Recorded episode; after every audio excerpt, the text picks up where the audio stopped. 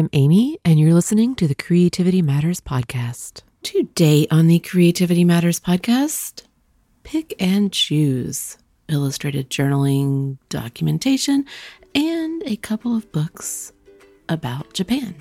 Here we go. You're listening to the CMP, a Creativity Matters podcast. Stories of creative journey and a reminder that creativity matters in whatever form it takes for you. Hello, everyone. Welcome to the Creativity Matters podcast. I'm Amy, and this is episode 451. Pick one thing. Just one thing. So, how are you? How are you? It is almost September. Means summer is sort of almost over. I saw a headline this morning saying, Are you ready for fire season? And I had to stop and puzzle about it for a minute. And a bunch of the commenters said the same thing because I thought we were already in it. And if we are not technically already in it, it's definitely quite scary. I am in a weird space. Maybe you're in a weird space. Maybe you're in an awesome space. I hope you're in an awesome space an awesome headspace. I'm in a weird headspace. Eh. When the groceries arrived the other day, I didn't realize that the delivery was finished at first because I only heard the delivery person once. And it should have taken several trips up the stairs to drop everything off. So, after a year plus of doing this, you know what you're listening for. You wait until it's all finished, and then you open your door and you are met with the, you know, mountain of bags that you need to carry in. But I only heard this person one time, and I thought, huh.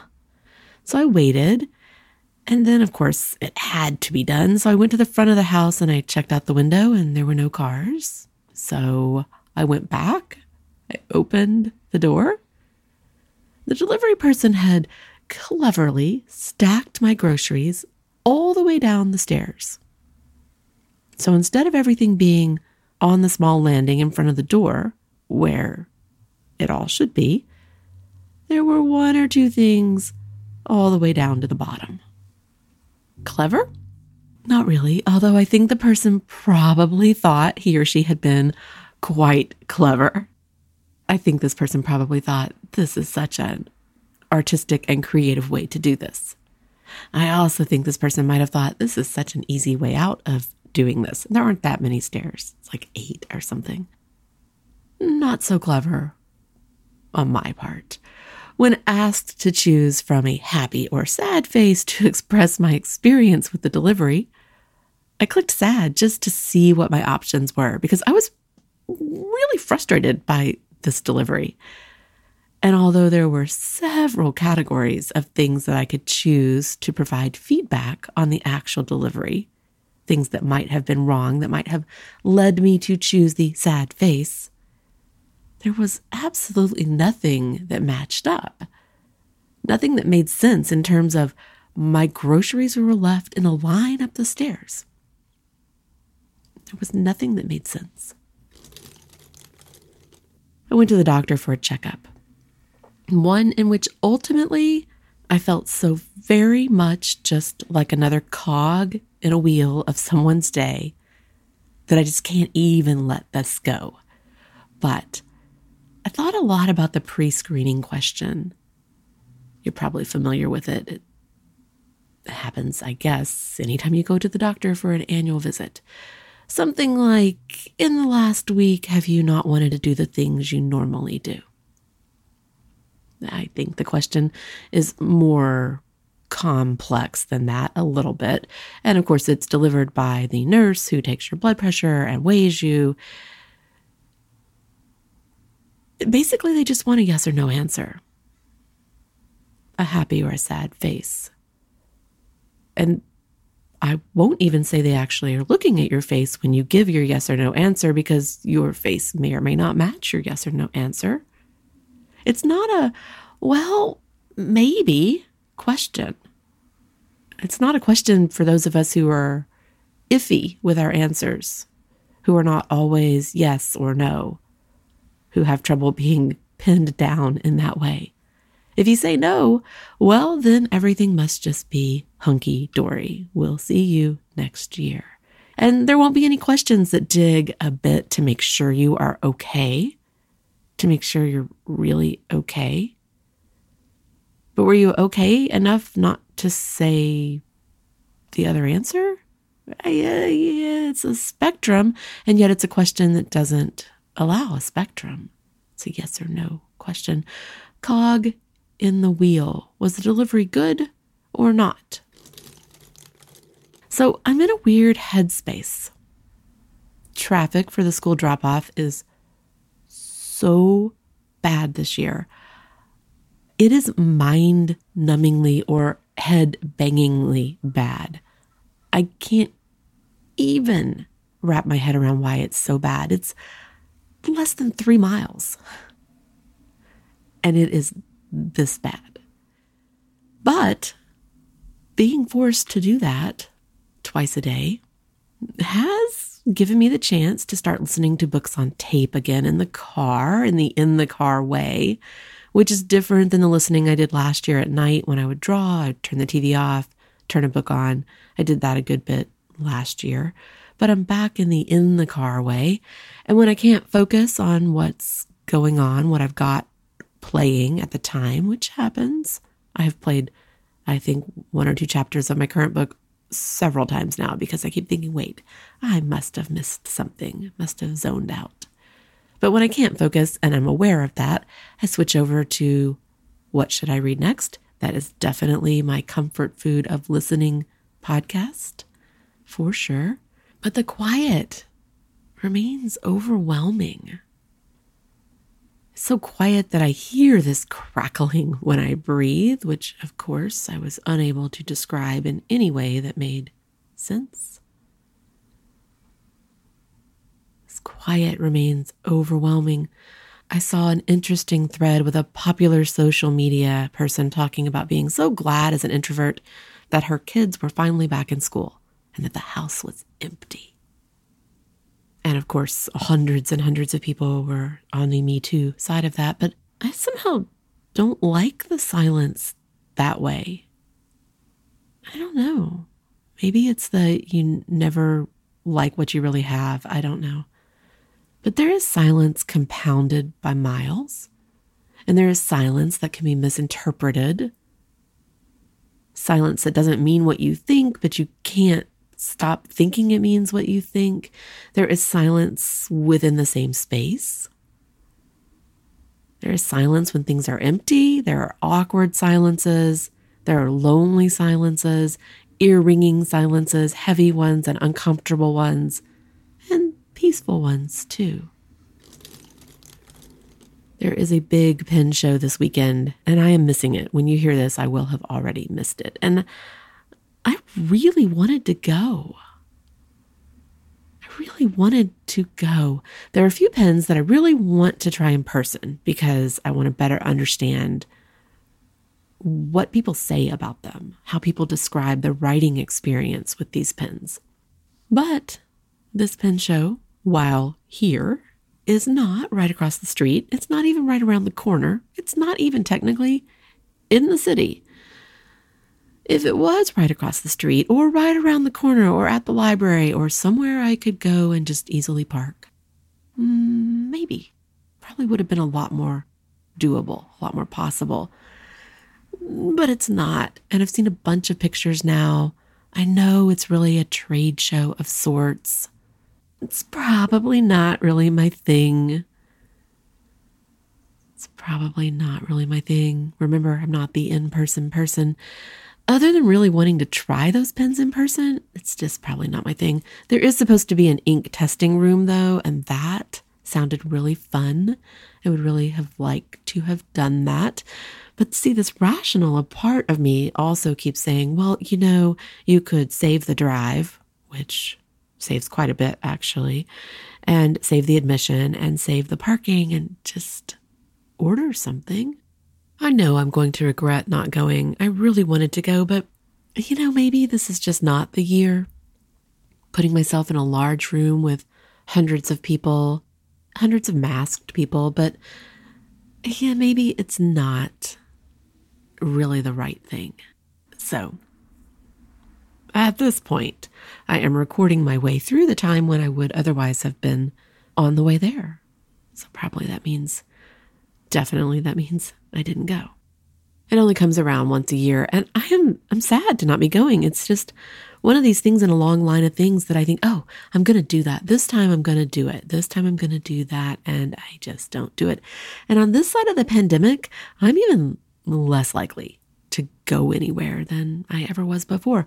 But I did get to walk into a library last week. Yes. I timed my pickup just right to take back some books. One of the days I tried that and it ended up being the day it was closed. And I didn't know it was open the doors might be open. But on this day, I tried again and I timed it out.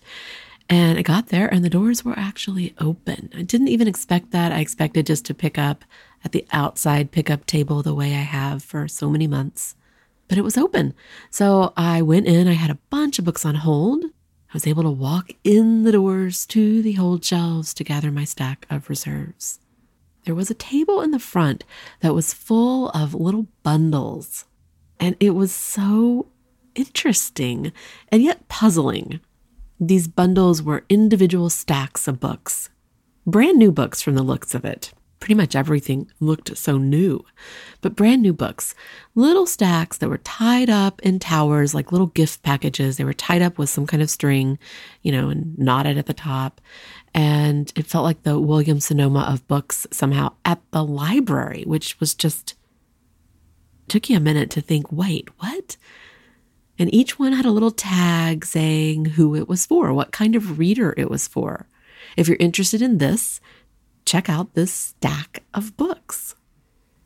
If you're interested in this, here is a stack of books you might enjoy.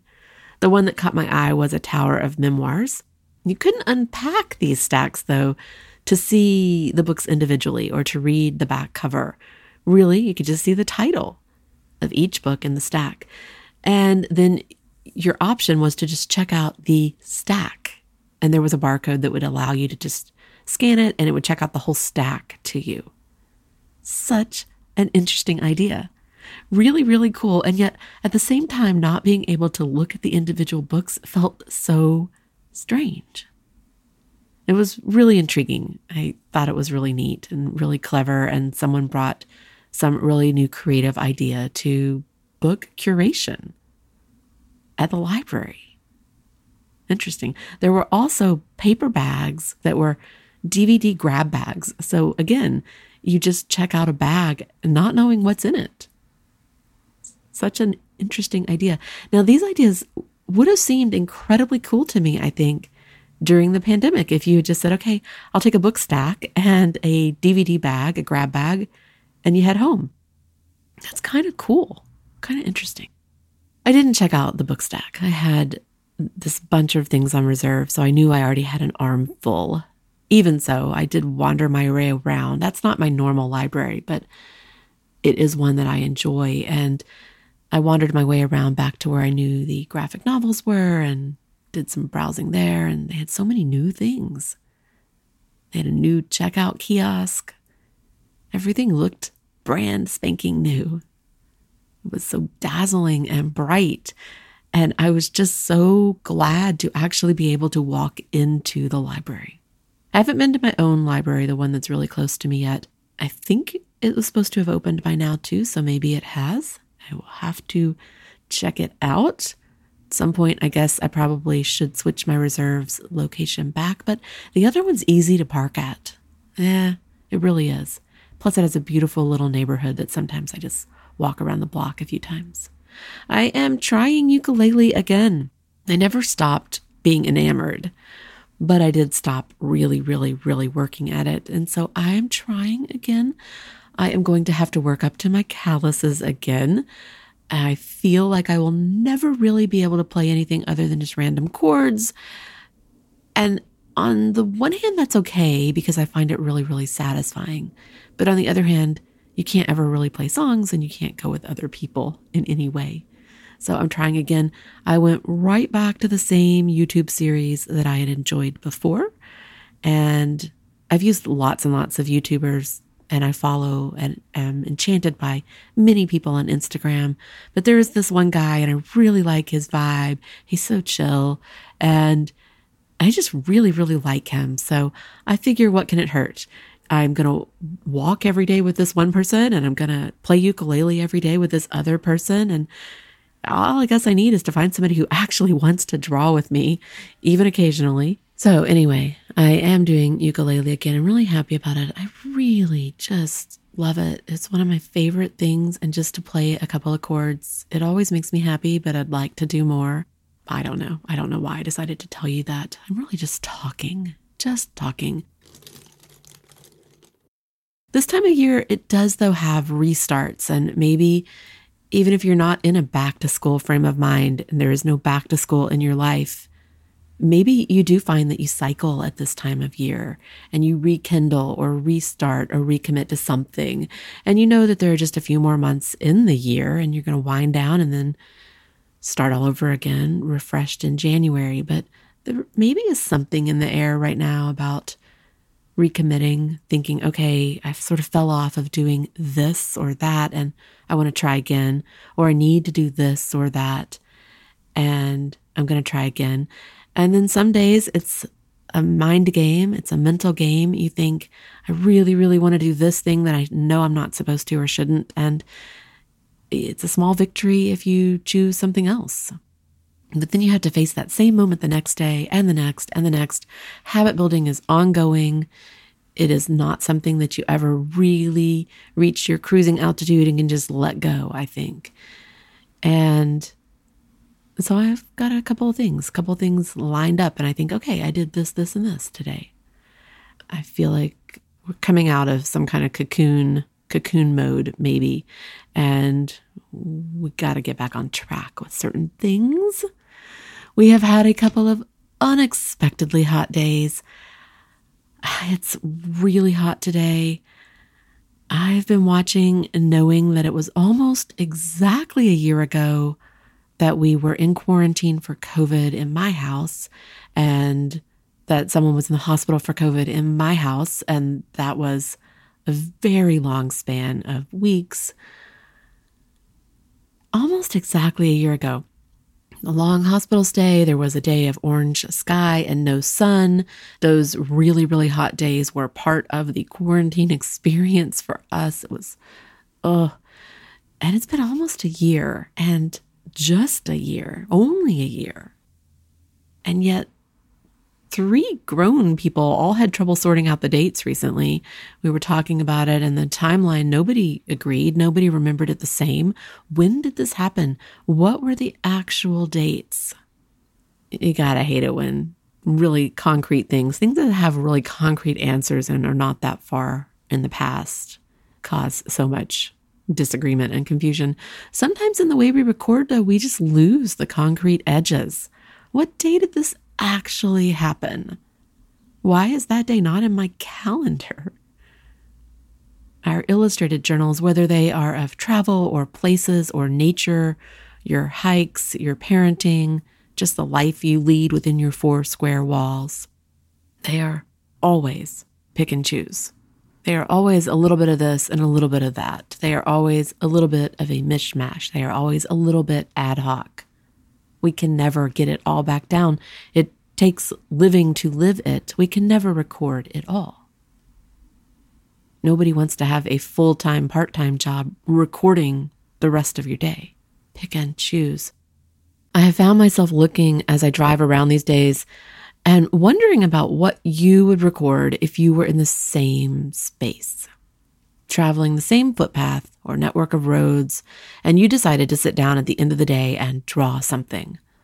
Last show, when I talked about that big, ongoing brain dump kind of list of all the things that are happening, not things you'd like to do, the other kind of brain dump, the actual, this is life unfolding in one of those scroll like pieces of paper that just goes on and on and on. But the other way, you're rolling it up and up and up as you continue to record on this infinite piece of paper. Yes, I was talking about it about fodder, that if you record all those things, you give yourself fodder. And if you take pictures of those things, you give yourself the visual fodder that you might need if you're like me. But I think I forgot to sort of tease it all out. Part of why I was thinking about it is because of the other meaning of it, the other meaning of that list and the why of it, the arguably more important part. The fact that in picking and choosing, we have to leave things out. And the brain dump list gets to hold at least the kernels, the tiny shards or fragments, whatever we put down there. This happened, or this happened, or I saw this. I heard this. There was this comment. I felt this. I broke this. I did this. I went here or went there. All those fragments that get recorded in whatever shorthand you use, they're at least there. But when you turn to your journal or your visual journal or your illustrated journal, you're going to pick and choose. And I think ultimately, I don't know that when it comes to illustrated journaling that I'm always that good at choosing to record the most important thing. It's not that I don't know what the most important thing is or even what the thing I care about most is, but I'm always a little bit constrained by what it is that I can visually record. What I choose to record relates to what I can draw or what I want to draw or what I have a picture of. So the most important thing, the elephant in the day or the coyote or the funny moment waiting for a door to magically open might not get drawn, partly because I don't know how to draw it.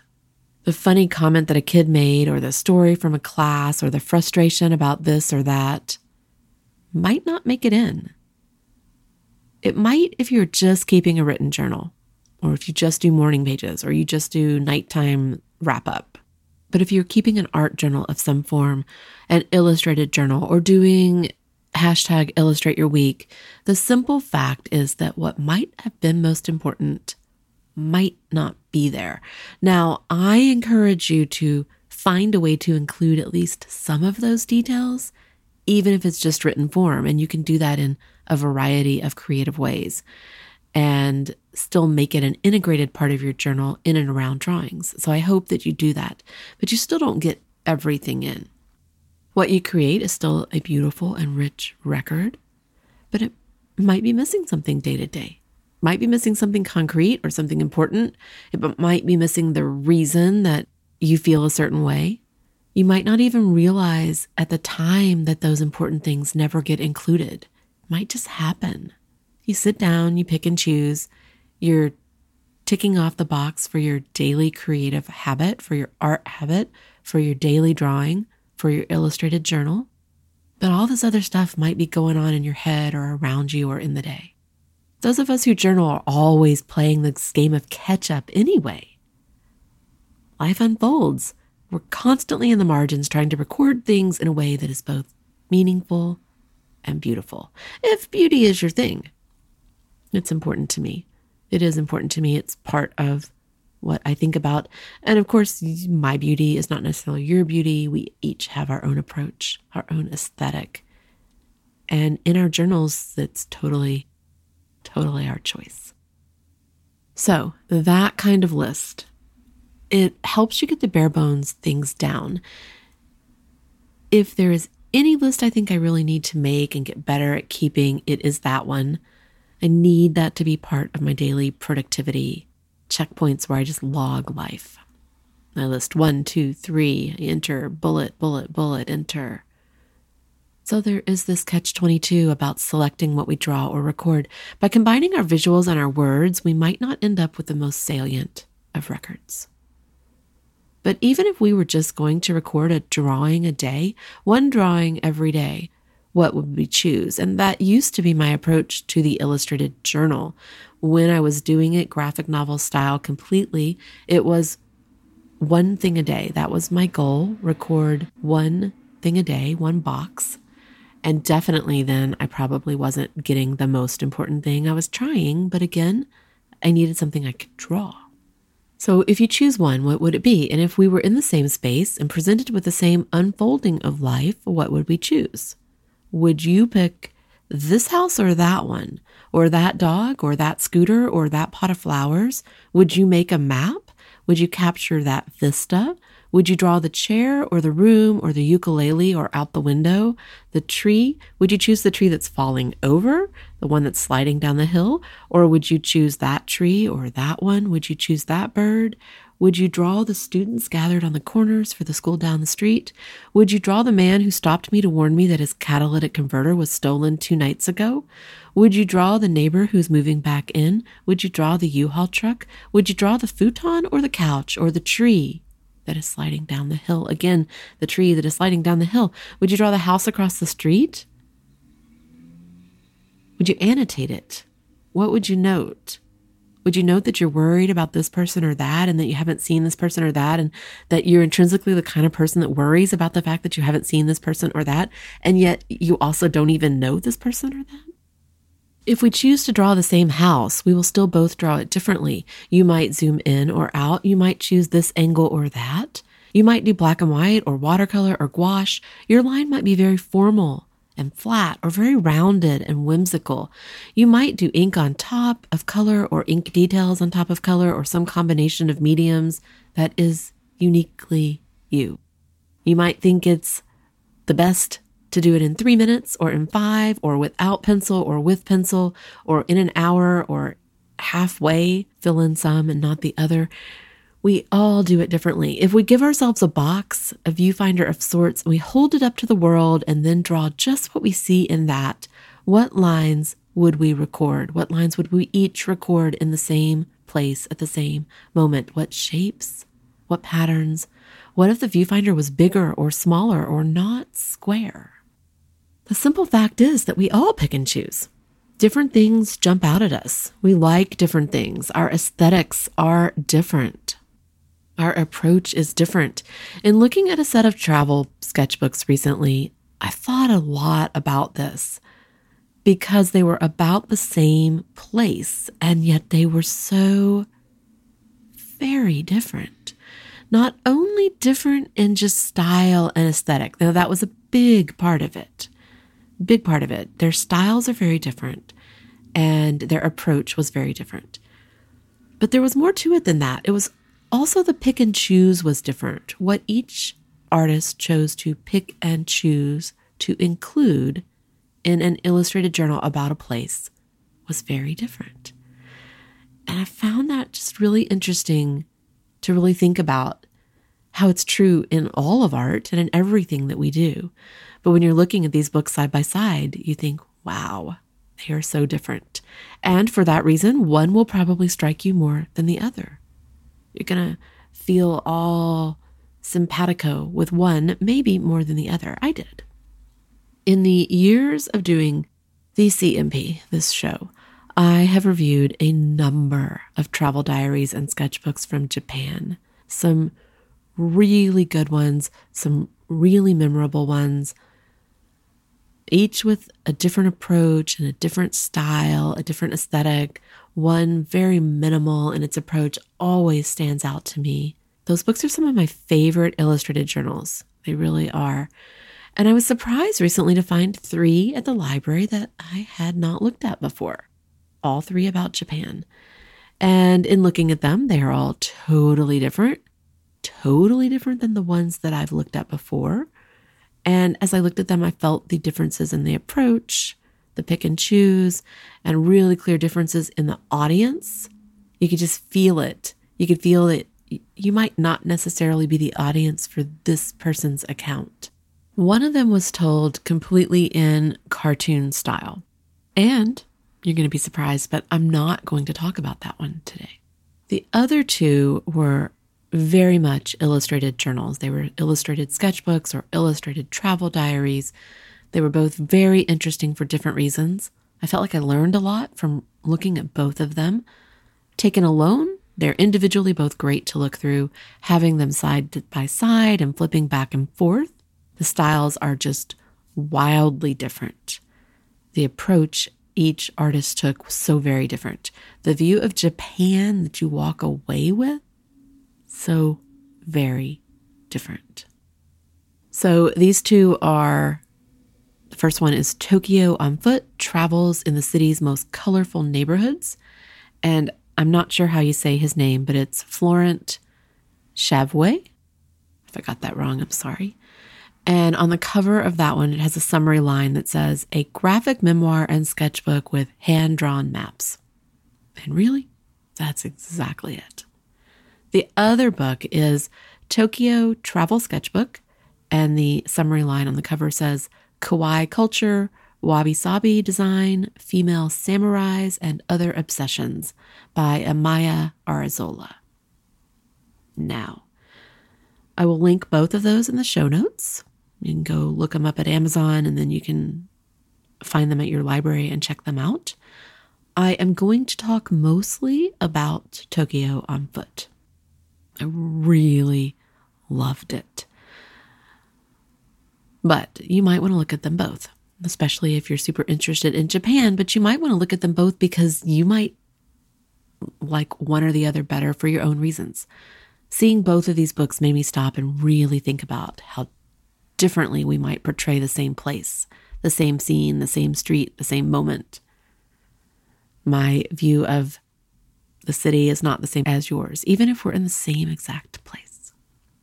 When a group of sketchers meet on the weekend at a certain spot and they plan to draw for a few hours and then meet up to show their work, they will all choose something different.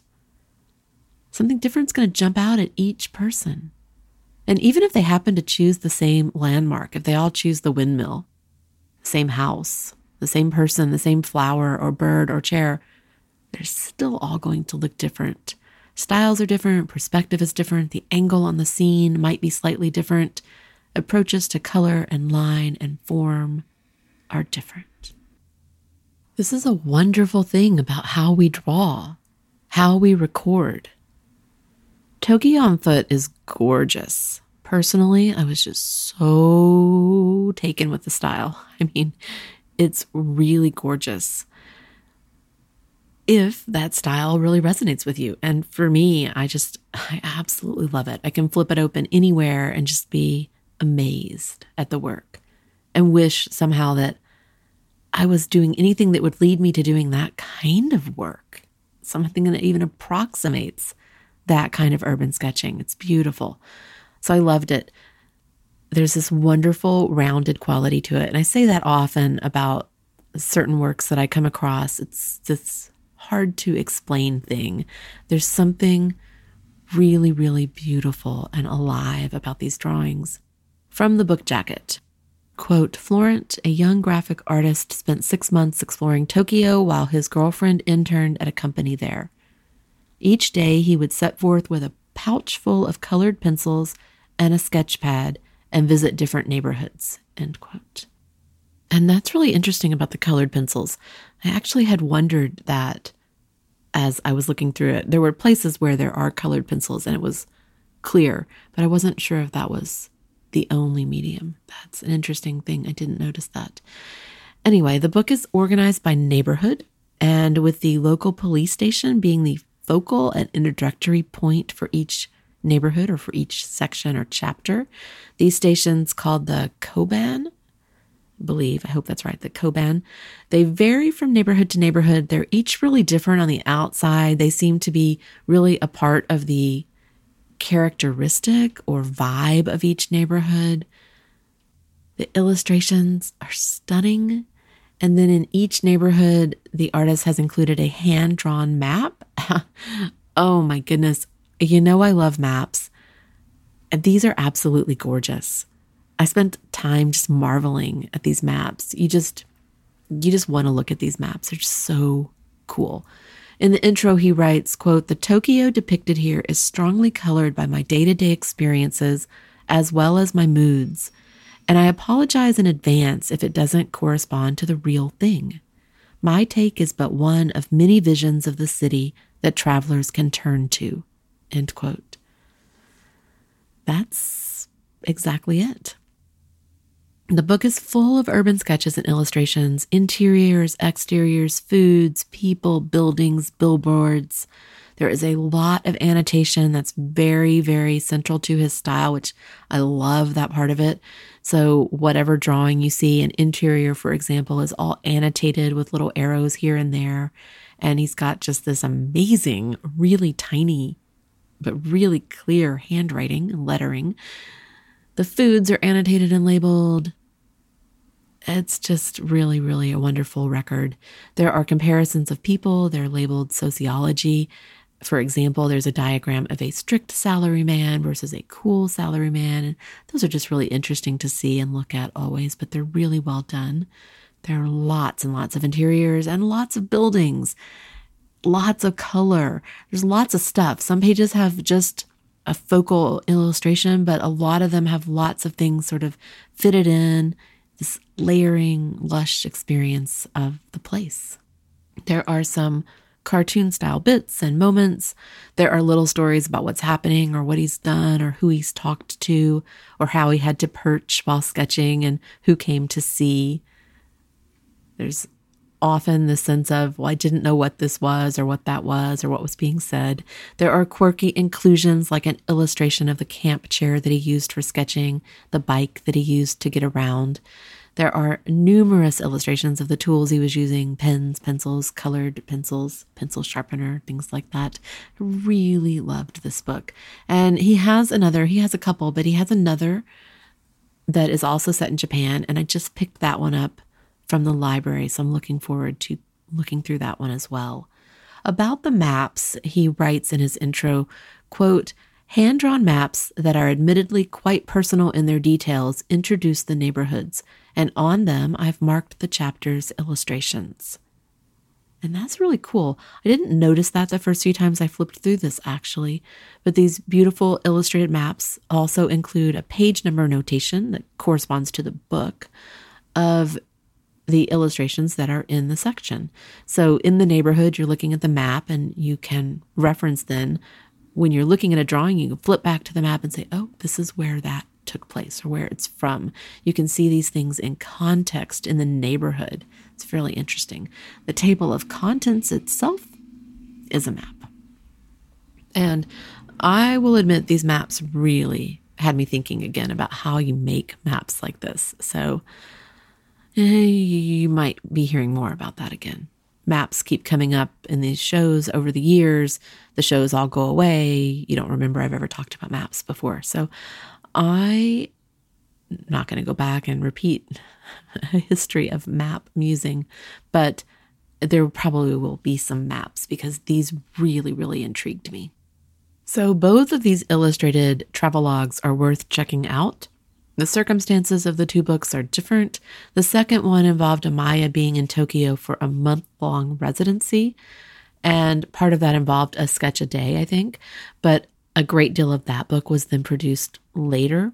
So you get the sense then that a book was created around those drawings. A lot of history thrown in, a lot of explanation of culture and place and community it reads very differently. It reads very differently. It's full of illustration and detail, though. It's really wonderful to look at, but it focuses in also on different things. I will say that it definitely is one that probably comes with a warning that it might not be for kids. I totally enjoyed it.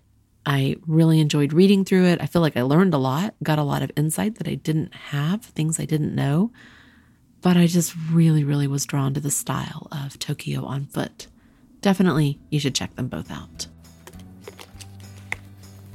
I am the art, the art is me. And that is it for episode 451. A long show today, a lot of this and that, a lot of pick and choose. We are moving into September, and I had hoped maybe I would be able to work with some people, but I guess it just isn't going to happen. So I hope you have things lined up for September and that you are enjoying the things that you are doing, the groups that you are working with, and the people that you are making art with. So I am Amy. Thank you for listening. Thank you for being here for the CMP. You can reach me at creativitymatterspodcast at gmail.com. The show notes are on the creativitymatterspodcast.com website. The music I play is courtesy of Nicolai Heidlas. Thank you to those of you who support the show in any way, including Ko-fi donations, Amazon wishlist things like a bottle of ink, or just starting your shopping from the site. And especially to those of you at Patreon, patreon.com slash creativity matters. Until next time, remember that creativity matters in whatever form it takes for you. And don't forget to breathe. Have a good week, everyone.